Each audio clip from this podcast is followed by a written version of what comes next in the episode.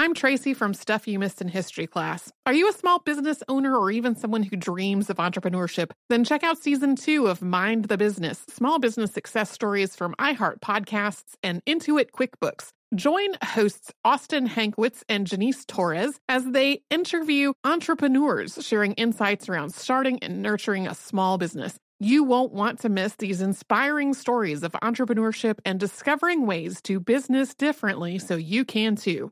Planning your next trip? Choice Hotels family of 22 brands has over 7,400 locations and the perfect hotel for any traveler you want to be. Like a Cambria hotel serving up locally inspired craft cocktails for all my folks who maybe want to meet up and talk about Mad Royals. Check into a Radisson hotel with flexible workspaces for you strivers who listen during business travel. Or a Comfort hotel with free hot breakfast, family friendly pools, and big spacious rooms for the parents who listen with their kids and need a little retreat. What are you waiting for? Join Choice Privileges and start earning points toward your next stay. Find a stay for any you when you book direct at choicehotels.com, where travels come true.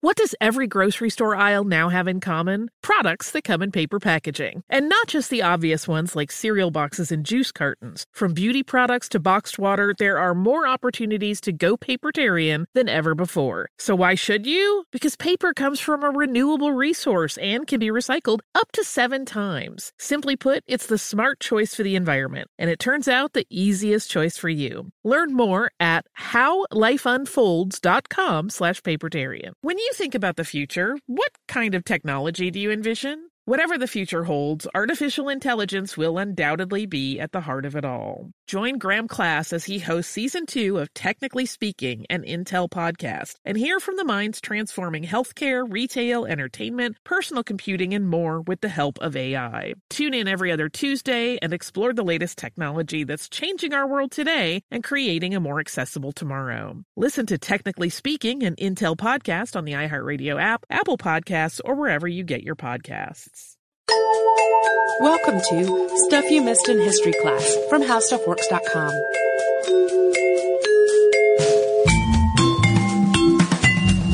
Hello and welcome to the podcast. I'm Tracy V. Wilson. And I'm Holly Fry. So today, I, I think a lot of people think concerns about immigration are a recent phenomenon. I mean, definitely in the United States, which is where we live and can talk about from experience, but um, maybe in other nations too, but definitely in the U.S., right? People don't think of this as a thing that's been around for a long time. Yeah, I think there's a, a gonna- prevailing thought that, uh, you know, there, colonists came and that was the big immigration thing and then there was this big gap and now we're all arguing and worried about it again. Yeah, within like the last, I don't know, 30 or 40 years. So in a, in a way, in a way, it definitely is a new concern for people because for about 150 years after the nation was founded, there weren't really any immigration laws, right? If you could get here, you got to live here. That was basically how it worked. Uh, until, um, you know, the, the 19th century. So back in the late 1700s, the country didn't really seem to care about, about, about immigration. Uh, but to look at another way, it is not a new concern at all because the United States started passing immigration laws and a lot of them were targeted at immigrants from specific countries in the 1860s. So this is both a really new idea given the whole history of the United States as a nation, uh, and a really old one, given that it's been around for more than 150 years. So that whole division between like legal and illegal immigration is simultaneously new and old. And today's history, or today's story is part of that centuries long history because for parts of the 20th century, the United States and Mexico had agreements in place that were allowing and even encouraging Mexican nationals to enter the United States to do agricultural work and other labor, mostly in the American Southwest. And one specific program called the Bracero program was launched during World War II to address a labor shortage um, as American men were uh, needed for the war effort. But an unintended side effect of this program that was about uh, legally coming to the United States to work was this huge increase in the number of people who were crossing the border from Mexico illegally. And these, these illegal entries reached a point that the government implemented another program, uh, which I'm going to make it clear this is not an acceptable word to use today, but it is literally what the program was named. It was called Operation Wetback to deport Mexican nationals in huge groups. So the intertwined stories of these two government programs is what we are going to talk about today. And before 1910, there was simply not a lot of regulation of the United States border with Mexico. People pretty much crossed back and forth as they pleased. And as agricultural industries started to really grow in the Southwest, these industries started to really rely on this readily available and seasonal workforce that was coming in from Mexico. In the 1920s, this also became true of other industries in the American West and Southwest as well, including railroads and mining. But today we're talking mostly about agriculture. So using Mexican nationals as a source of labor basically came with some benefits. Agricultural work in a lot of places is highly seasonal, and for the most part, migrant workers who were U.S. citizens were traveling as families. They would spend the year moving from place to place as a family, for the most part spending a lot more time looking for work than actually working. And when there was work, it was usually work that the whole family did, including the children, in an effort to try to make enough money to last them for the rest of the year. So that's not an ideal situation in a lot of ways. Mexican workers, on the other hand, tended to be young men traveling in groups with other young men. Uh, a group of young men was overall a lot more efficient than a family with children. And on the more exploitive side of things, many were willing to accept lower wages than what was considered standard among Americans. Because of a limited proficiency with the English language, Mexican nationals were often unaware of laws or standards that could protect them in their work. And as a result, there were a lot of growers and farmers in the American West and Southwest who were willing to overlook the issue of whether a person had come into the United States legally or not in order to get cheap, easy to exploit labor. By the early 1920s, though, an increasing number of people were starting to think of this basically open border and the way it affected the labor pool as a big problem. Large farms were driving down their own costs by employing large numbers of Mexican migrant workers at a really low rate of pay, and small farms considered themselves to be at a big financial disadvantage as a result. Labor organizations started tacitly excluding Mexican workers when they formed unions and also started using their political clout to lobby the government for more enforcement along the border and to put a stop to immigration from Mexico. In 1924, the United States formally established the Border Patrol as part of the Labor Appropriation Act. As the U.S. government started taking steps to secure the Mexican border and curtail illegal immigration in the 1920s, local communities and states began taking steps to regulate their own Mexican population as well.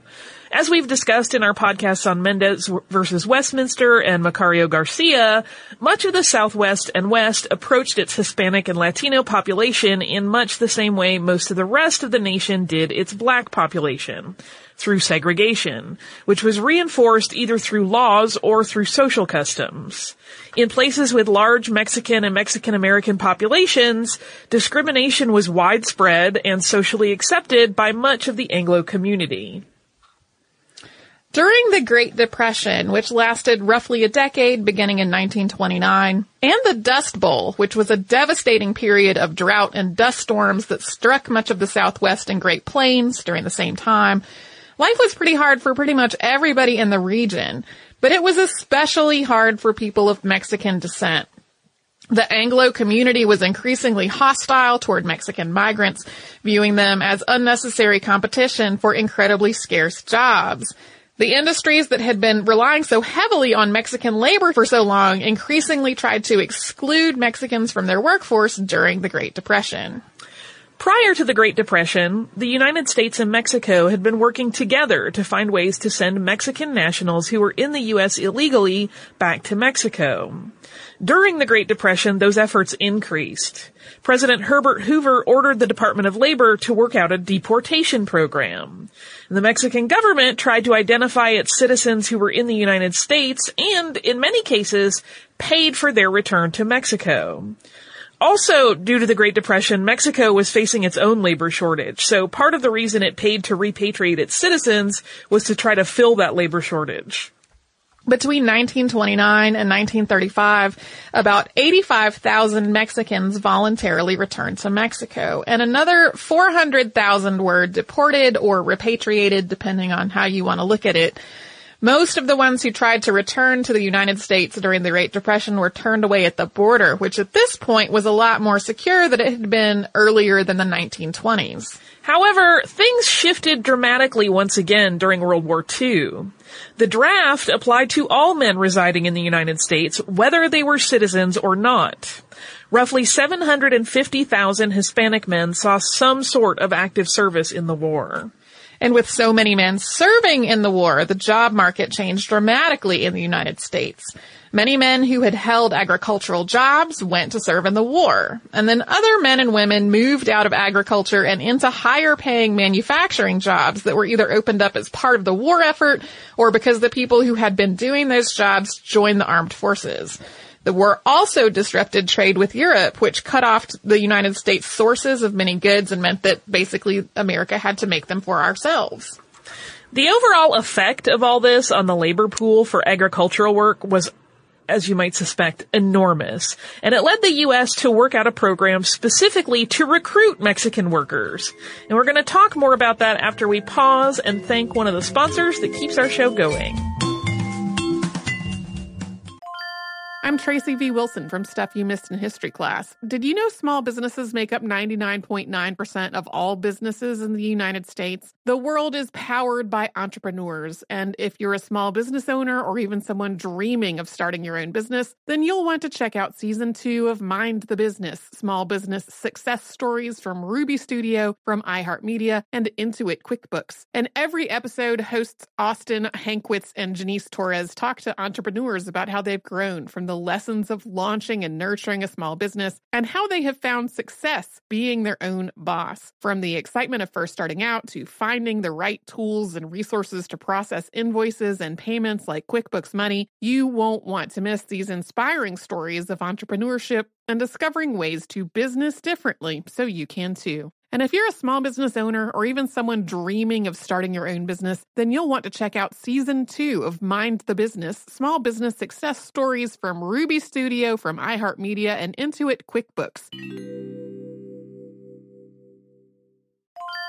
Planning your next trip? Choice Hotels has a stay for any traveler you want to be with 22 brands and over 7,400 locations. Whether you're a business traveler, a family road tripper, someone who wants to seek out history and maybe make your own, or just planning a quick getaway, Choice Hotels has a stay for any you. Like a Cambria Hotel, where you can be a cocktail connoisseur and sip locally inspired craft beverages at downtown locations in the center of it all. This is a fun way to visit cities with a lot of history and a lot of fun in mind. Or a Radisson Hotel for all our productivity powerhouses out there. With flexible workspaces and on site restaurants, you'll get the most out of your work trip. You'll get the coffee, the Wi Fi, and the work done. And we can't forget about comfort hotels. Imagine you're a family road tripper waking up in your big spacious room and then heading down to a free hot breakfast for the entire family, including waffles. So you'll be well fed and ready for the day's adventure, even if that's just relaxing. After that, you're spending all afternoon relaxing by the pool. You deserve it. What are you waiting for? Join Choice privileges and start earning points toward your next stay. Find a stay for any you. Book directly at choicehotels.com, where travels come true.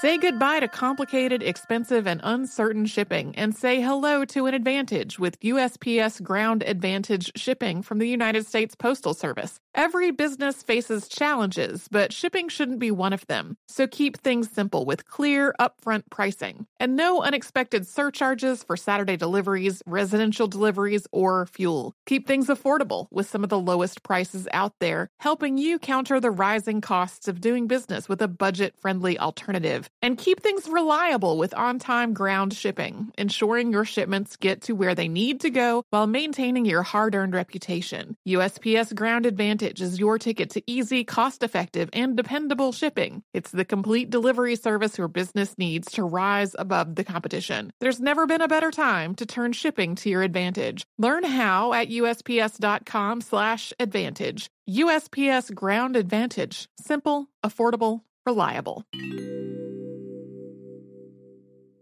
Get emotional with me, Radhi Devlukia, in my new podcast, A Really Good Cry. We're going to talk about and go through all the things that are sometimes difficult to process alone. We're going to go over how to regulate your emotions, diving deep into holistic personal development, and just building your mindset to have a happier, healthier life. We're going to be talking with some of my best friends. I didn't know we were going to go there on this. People that I admire. When we say listen to your body, really tune into what's going on. Authors of books that have changed my life. Now you're talking about sympathy, which is different than empathy, Yeah. right? And basically have conversations that can help us get through this crazy thing we call life. I already believe in myself. I already Yeah. see myself. And so when people give me an opportunity, I'm just like, oh, great, you see me too. We'll laugh together, we'll cry together, and find a way through all of our emotions. Never forget, it's okay to cry as long as you make it a really good one. Listen to A Really Good Cry with Radhi Devlukia on the iHeartRadio app, Apple Podcasts, or wherever you get your podcasts.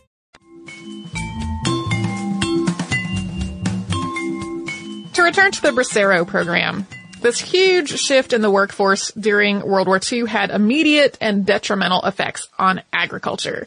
Soon after the war began, the Southwest's cotton and vegetable growers were petitioning Congress to hire temporary workers to help them fill a labor shortfall that basically meant they couldn't harvest what they needed to harvest.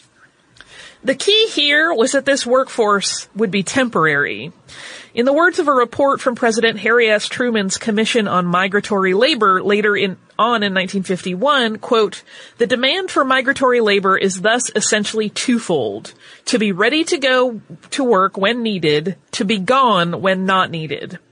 So, the United States, leaning on Franklin D. Roosevelt's good neighbor policy, started trying to work out a bilateral agreement with Mexico that would allow Mexican nationals to enter the United States to work and then return home when they were done. At first, Mexico was reluctant to do this for a number of reasons. Mexican citizens who had previously immigrated to do exactly these types of work had faced discrimination and exploitive treatment in the United States. Many had been forced out of their jobs and stranded during the Great Depression. So basically, Mexico remembered all of that and just didn't have a lot of confidence that its citizens would be treated fairly if they went back to the United States to work.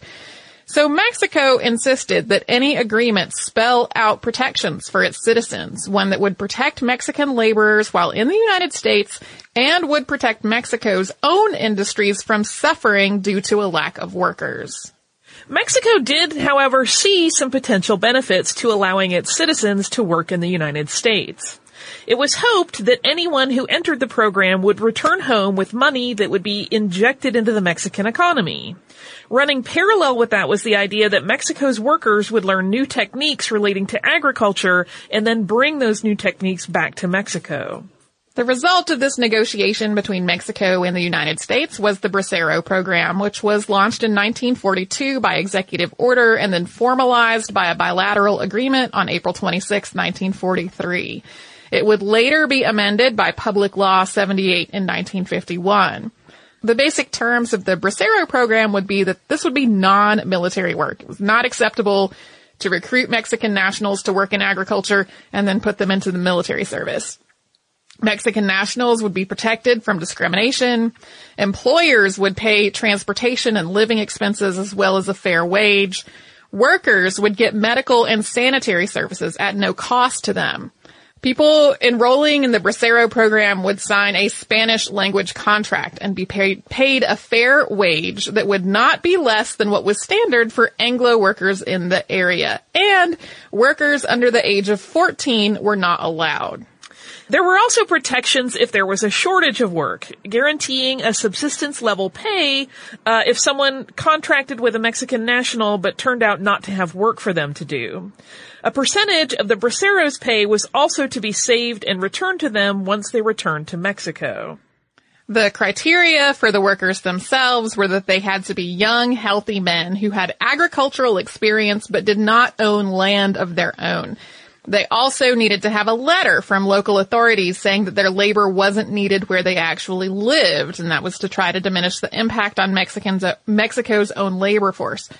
Applicants would go to collection points in Mexico, be fingerprinted, be sprayed down with DDT, and then be taken to the United States. In spite of concerns that Mexican nationals would take jobs away from Americans, at first this seemed like a mutually beneficial agreement. The United States would get the farm labor it needed, and Mexico would get new, modernized farming techniques, an injection of cash into its economy, and jobs for citizens who needed them. However, things took a turn for the worse pretty much immediately. Most of the work to be done was known as stoop labor. This was cultivation work that was done using a short-handled hoe stooped over rows into the, in the fields. This was grueling. And like it could have been done with a long-handled hoe instead of a short-handled hoe that required you to literally stoop over, but for some reason people thought a long-handled ro- hoe was damaging to the crops.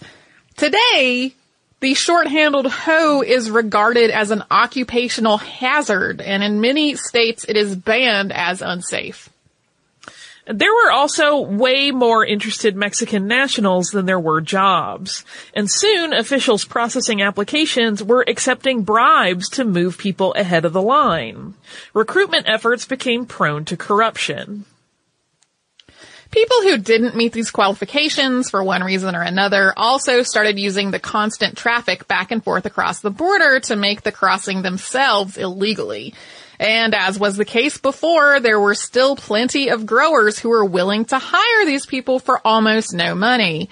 Unscrupulous growers also figured out that a lot of the Mexican nationals who were actually part of the Bracero program didn't have a lot of proficiency in English and weren't aware of the pay and protections they were legally entitled to under the terms of this program. This definitely was not universal. In various parts of the United States, braceros organized themselves and went on strike to protest low wages and poor treatment that were specifically outlawed in the bracero program's terms.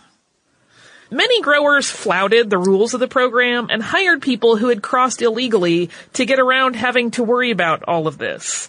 Mexico eventually refused to send workers to the entire state of Texas because of flagrant hiring of unauthorized workers as well as other abuses.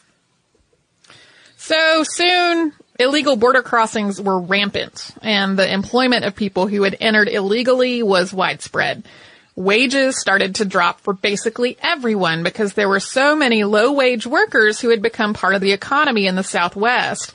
That minimum standard housing and medical care that was supposed to be part of this program also didn't materialize and a lot of people who actually were part of it wound up tightly packed together in barracks on canvas cots where respiratory diseases and other illnesses spread like wildfire. Over the 22 year life of this program, 4.5 million Mexican nationals legally came to the United States to work, some of them returning to the U.S. repeatedly under new contracts.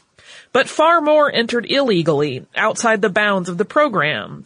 There was actually a 6,000% increase in illegal immigration between 1944 and 1954. Support for the program, which had never been universal, started to wane after World War II was over, and Americans who had survived the war started to return home and to try to reclaim their old jobs.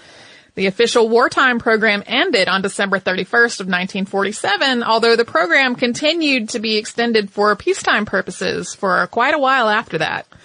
And eventually Mexico, fed up with what it saw as the United States' refusal to enforce the terms of their bilateral agreement, stopped participating by just declining to send any more workers through official channels. According to the Texas State Historical Association's Handbook of Texas, the U.S. retaliated against Mexico's non-participation in 1951 by allowing thousands of people to enter the U.S. illegally, arresting them, and then rather than deporting them, turning them over to the Texas Employment Commission to be put to work. By the 1960s, the Bracero program was officially on the way out. Labor organizations had become a lot more influential in policy and had started advocating very vocally for jobs in the United States to be filled by Americans and not by Mexicans. At the same time, increasing mechanization in the agriculture industry meant that a lot of the physical labor that had required this huge labor pool was disappearing. The need for physical labor became a lot smaller. The Bracero program needed to be reauthorized periodically, and there were increasingly contentious debates whenever it came up for renewal. Its reauthorizations in 1961 and 1963 in particular were extremely hotly debated. There was a lot of pressure to end the program after a bus accident killed 32 migrant workers in 1963. The Bracero program eventually expired the following year in 1964. With the abolition of the program, one of the things that proponents had often said about it turned out apparently to be true. A lot of people who were in favor of the program insisted that American workers did not want to do this work, which is why it needed to be open to Mexican nationals. After the abolition of the program, there were about 519,000 unemployed people in California, which should have been plenty to cover the 70,000 people who were needed to do stoop labor in the agricultural industry. But the nature, the nature of the work and the wages that were, uh, that were offered meant that a lot of these jobs went unfilled and tons of fruits and vegetables rotted in the fields. So the, there was a lot of argument that this should have been like a gradual phase out rather than a, just an abrupt abolition. As we said at the top of the show, running parallel to all of this was a mass deportation program focused on Mexican nationals called the horrible name Operation Wetback. And we're going to talk about that after we pause once again take a break and hear from one of our fantastic sponsors.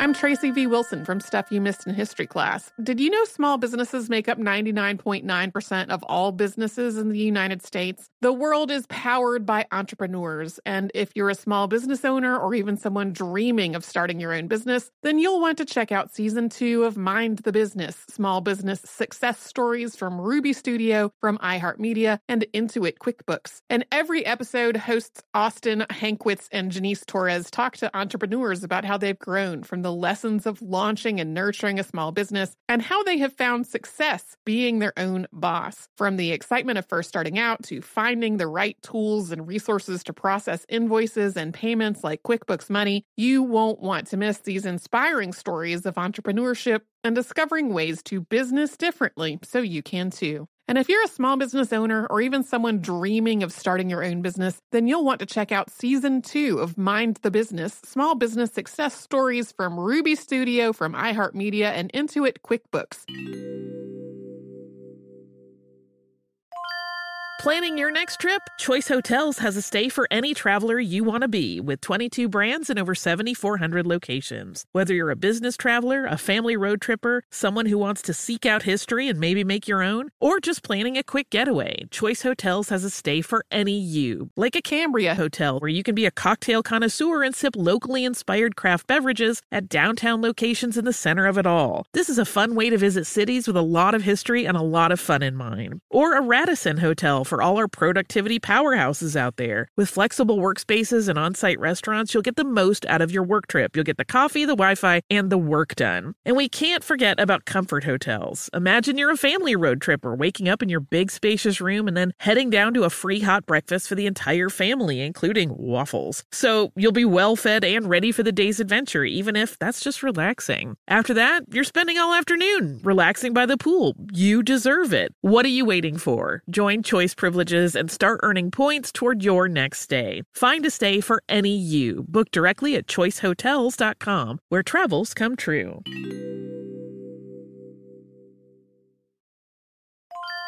Say goodbye to complicated, expensive, and uncertain shipping and say hello to an advantage with USPS Ground Advantage shipping from the United States Postal Service. Every business faces challenges, but shipping shouldn't be one of them. So keep things simple with clear, upfront pricing and no unexpected surcharges for Saturday deliveries, residential deliveries, or fuel. Keep things affordable with some of the lowest prices out there, helping you counter the rising costs of doing business with a budget friendly alternative. And keep things reliable with on time ground shipping, ensuring your shipments get to where they need to go while maintaining your hard earned reputation. USPS Ground Advantage is your ticket to easy, cost effective, and dependable shipping. It's the complete delivery service your business needs to rise above the competition. There's never been a better time to turn shipping to your advantage. Learn how at usps.com slash advantage. USPS Ground Advantage. Simple, affordable, reliable. Get emotional with me, Radhi Devlukia, in my new podcast, A Really Good Cry. We're going to talk about and go through all the things that are sometimes difficult to process alone. We're going to go over how to regulate your emotions, diving deep into holistic personal development, and just building your mindset to have a happier, healthier life. We're going to be talking with some of my best friends. I didn't know we were going to go there on this.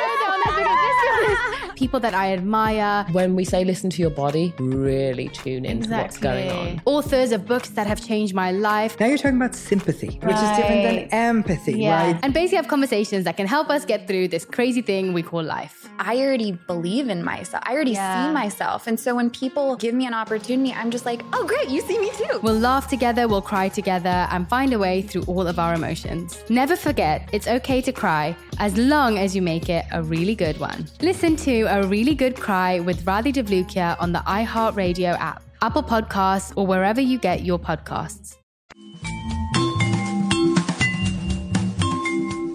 To get back to uh, Operation Wetback, as an example of how the United States thinking on immigration shifted in the 1930s and 40s, President Franklin D. Roosevelt combined two other government agencies to form the Immigration and Naturalization Service in 1933. This agency was originally part of the Department of Labor. In 1940, that changed. The INS and the Border Patrol that fell under it moved from the Department of Labor to the Department of Justice. So with that, the INS and the Border Patrol were no longer about work. They were about law enforcement. And as we said, Operation Wetback was a mass deportation effort that came along after the INS moved to the Department of Justice. It's often portrayed as a swift, decisive effort to deport people who had entered the U.S. illegally. But it was really part of a decades long effort that ran, as we said, parallel to most of the Bracero program. In the 1940s, for example, special Mexican deportation parties were established to try to apprehend and deport Mexican migrant workers. In 1945, there was an attempt to reinforce targeted portions of the border with chain link fencing. In the 1940s and 1950s, some border patrol agents ran an unsanctioned, quote, little barbershop, basically clippers that they carried with them to cut the hair of repeat immigration offenders, sometimes in intentionally humiliating ways. In terms of the more above board efforts to control immigration, a lot of them really were cross national. The United States wanted to keep illegal immigration from driving down wages and causing housing and social issues within its own borders. And Mexico wanted to have enough workers to meet its own labor needs and also protect its citizens from exploitation and discrimination while they were in the United States. In 1951, a report on Mexican migrant workers in the U.S. pinned all sorts of social and economic ills on illegal immigration and characterized the situation as an invasion. Soon, the U.S. was diverting more and more of the Border Patrol and INS to the Mexican border, more than doubling the number of agents that were stationed there. And between 1943 and 1953, there were a lot more people apprehended in illegal border crossings. The number rose from 11,715 in 1943 to 885,587 in 1953, with Mexicans making up more and more of those apprehended. At the same time, though, the United States didn't actually increase the Immigration and Naturalization Services budget. So even though there were more agents on the Mexican border, there were fewer agents overall, with the force's numbers dropping a third between 1942 and 1951. When Dwight D. Eisenhower took office as president in 1953, it's estimated that 3 million Mexican nationals in the U.S. had entered the country illegally. But previous efforts to deport them had increasingly stalled out because so many farms and ranches were dependent on this illicit labor pool. In the words of Walt Edwards, who served in the Border Patrol from 1951 to 1964, quote, when we caught illegal aliens on farms and ranches, the farmer or rancher would often call and complain. And depending on how politically connected they were, there would be political intervention. Yeah, that political intervention was basically getting their workers out of jail and turning uh, away from the fact that they were not supposed to be in the United States. In 1954, Eisenhower appointed General Joseph Swing, also known as Jumpin' Joe, as the commissioner of the Immigration and Naturalization Service. Swing started transferring immigration officials who had spent a long time in the Southwest to other parts of the country with the hope of breaking all those social and political ties to all the local farmers, ranchers, and political bigwigs that was leading the service to not actually enforce immigration. Then, on June 9th, 1954, Swing announced the commencement of Operation Wetback. One arm of the operation was meant to physically apprehend and remove people who had illegally immigrated into the United States. The other was meant to publicize this effort, to make sure people who weren't in the country legally knew about it and see the deportation force as a threat. A lot of this publicity deliberately exaggerated the size and aggressiveness of the deportation force in the hope of scaring people into leaving the country voluntarily. On June 17, 1954, immigration officials started the actual sweeps to apprehend and deport people who had illegally immigrated. About 750 immigration agents moved north through California and Arizona. They started in those two states because the entrenched resistance to deportation was lower there, so they were hoping to kind of get a good foothold before moving on to places where it was more contentious. They had a goal of apprehending a thousand people who had entered the country illegally every day. By the end of July, 50,000 people had been arrested in, in, California and Arizona, and an estimated 488,000 had fled the United States on their own. And as Tracy had said, it started in California and Arizona, but from there it moved into Utah, Nevada, Texas, and Idaho. And immigration officials put the people that were apprehended in these sweeps onto trains and buses bound for Mexico, far enough south that they simply couldn't turn around and re-enter the United States. Two ships were also used for this purpose. The Emancipation and the Mercurio carried people from Port Isabel in Texas about 500 miles to Veracruz in Mexico. At the time, the INS claimed that it deported 1.3 million people during Operation Wetback, but those numbers have not really held up to historical scrutiny. It was definitely lower than that, and it might have been as low as 300,000. These efforts actually disrupted some of the agriculture industry in the states that were targeted by deporting their workforces. Like we said, a lot of the agriculture industry in the Southwest and West had become highly dependent on this illegal labor. The government tried to reassure people that they could get new labor through the Bracero program, which was still in effect at this point. In addition to the immediate impact that it had on the agriculture industry, there were other problems with Project Wetback as well, aside from its name, which I'm going to say again is a racial slur we would not normally say on this show.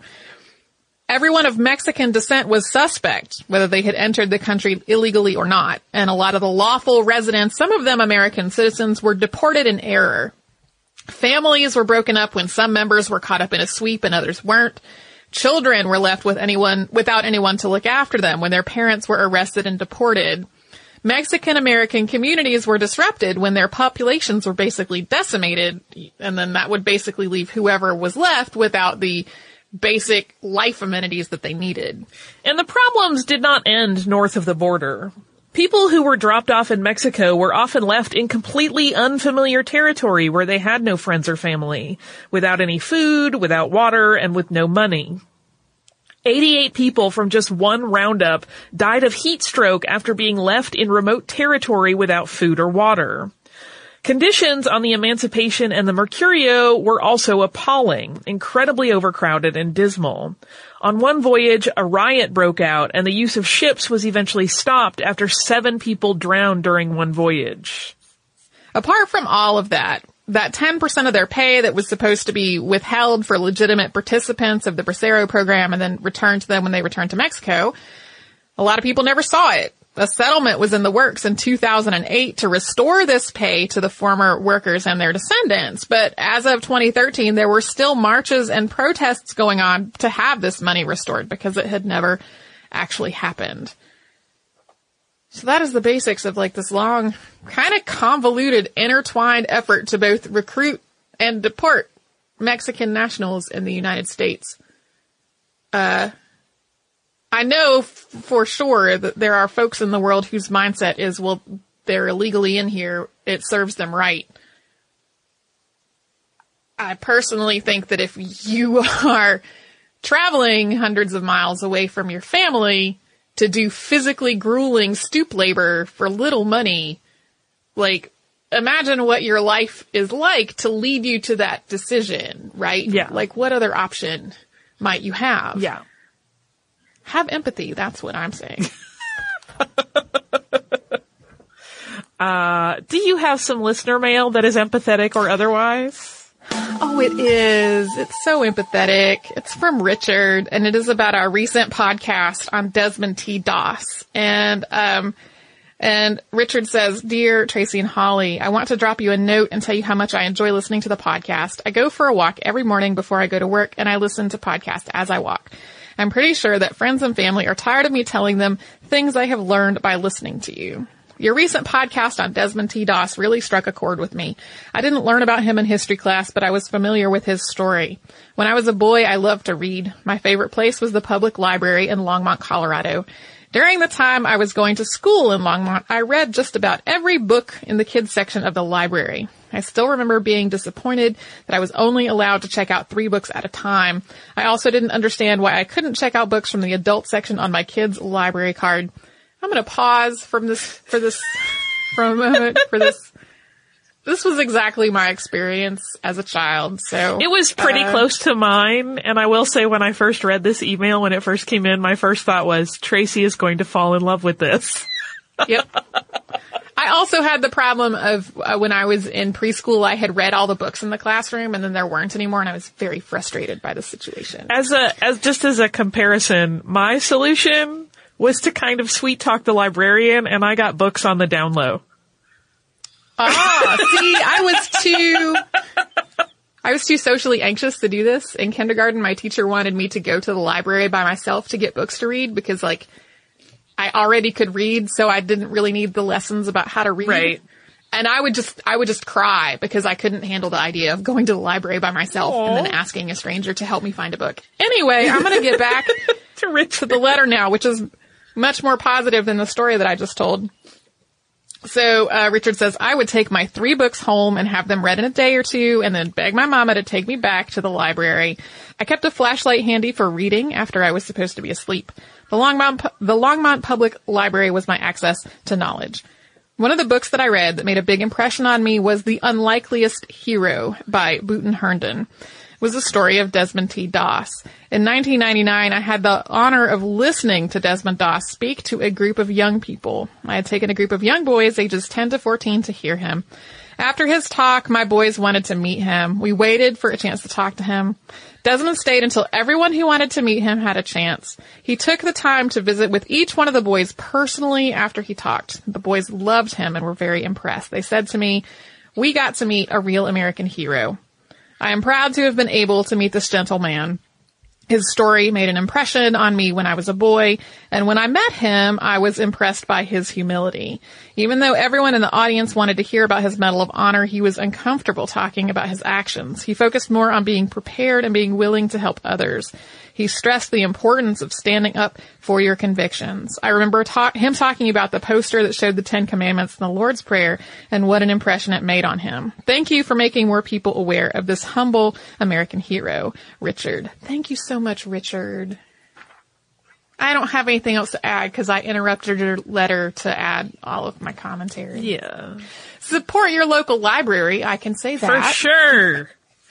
Uh, I so much of our work is tied directly to our local library, and I have such such fond memories of my local library when I was a child and summer reading programs and. Uh, where we lived was kind of rural, so it took us a little while to get to the library, but all summer long, I basically looked forward to going to the library and getting as many books as possible. Uh, if you would like to write to us about this or any other podcast, we're at historypodcast at howstuffworks.com. Uh, we're also on Facebook at facebook.com slash History, and we're on Twitter at History. Our Tumblr is missedinhistory.tumblr.com. We're also on Pinterest at pinterest.com slash missedinhistory. Our Instagram is at missedinhistory also. If you would like to learn more about what we talked about today, you can come to our parent company's website, which is howstuffworks.com, and you will find all kinds of articles on all kinds of stuff. You can also come to our website, which is at missedinhistory.com, and you will find show notes and an archive of every podcast we have ever done and lots of other cool stuff. So you can Do all that and a whole lot more at howstuffworks.com or missedinhistory.com.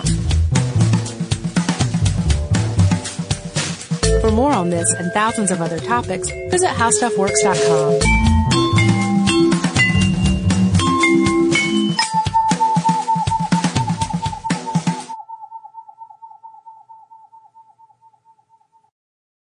Get emotional with me, Radhi Devlukia, in my new podcast, A Really Good Cry. We're going to be talking with some of my best friends. I didn't know we were going to go there on I'm this. People that I admire. When we say listen to your body, really tune into what's going on. Authors of books that have changed my life. Now you're talking about sympathy, which is different than empathy, Yeah. right? Never forget, it's okay to cry as long as you make it a really good one. Listen to A Really Good Cry with Radhi Devlukia on the iHeartRadio app, Apple Podcasts, or wherever you get your podcasts.